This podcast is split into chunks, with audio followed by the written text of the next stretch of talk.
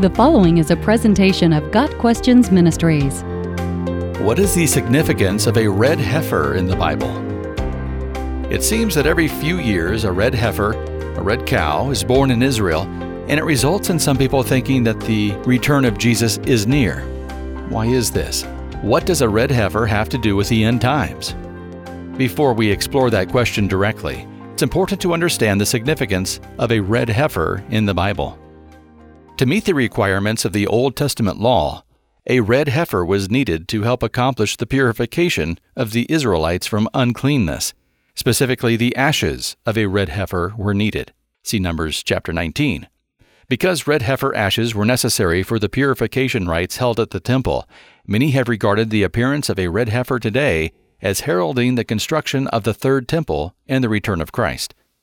According to rabbinical tradition, there have been nine red heifers sacrificed since Moses' time. Since the destruction of the Second Temple, no red heifers have been slaughtered.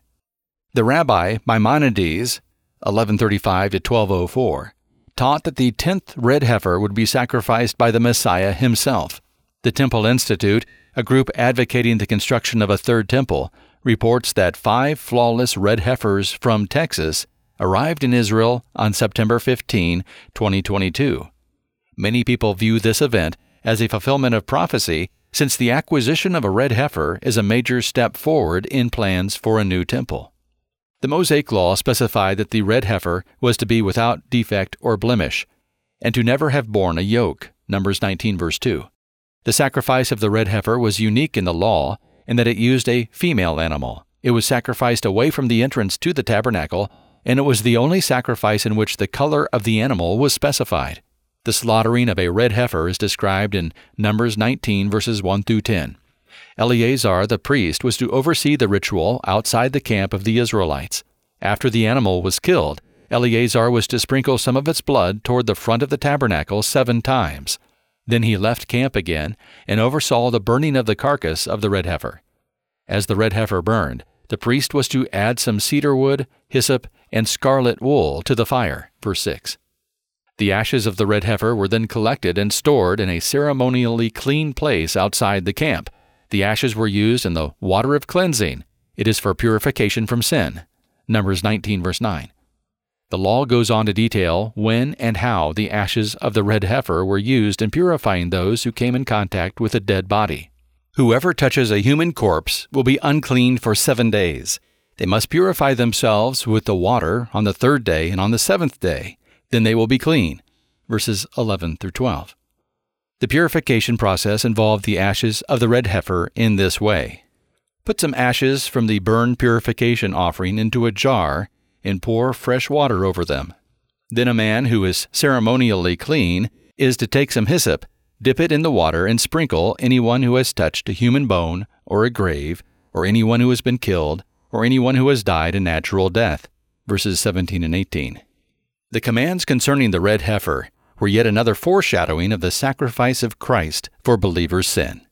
The Lord Jesus was without blemish, just as the red heifer was to be. As the heifer was sacrificed outside the camp, Jesus was crucified outside of Jerusalem.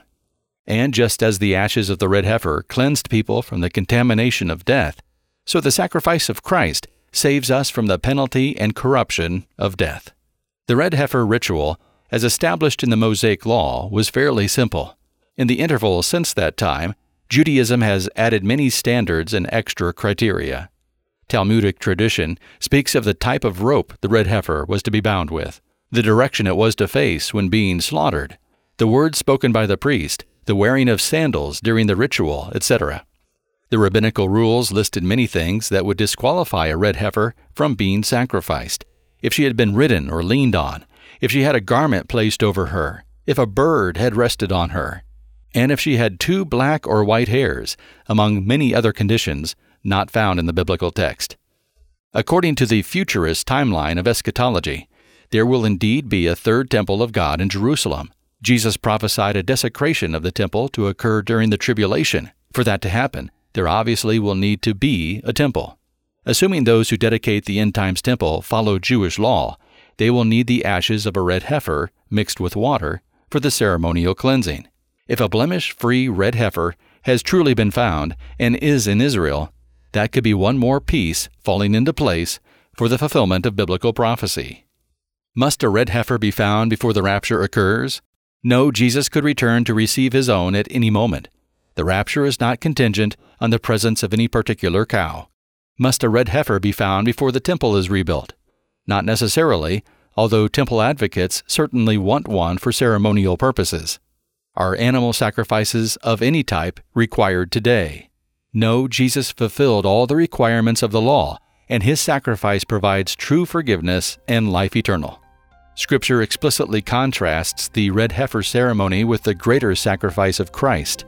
The ashes of a heifer sprinkled on those who are ceremonially unclean sanctify them so that they are outwardly clean. How much more then will the blood of Christ, who through the eternal Spirit offered himself unblemished to God, cleanse our consciences from acts that lead to death, so that we may serve the living God? Hebrews 9, verses 13 and 14. Got Questions Ministry seeks to glorify the Lord Jesus Christ by providing biblical answers to today's questions online at gotquestions.org.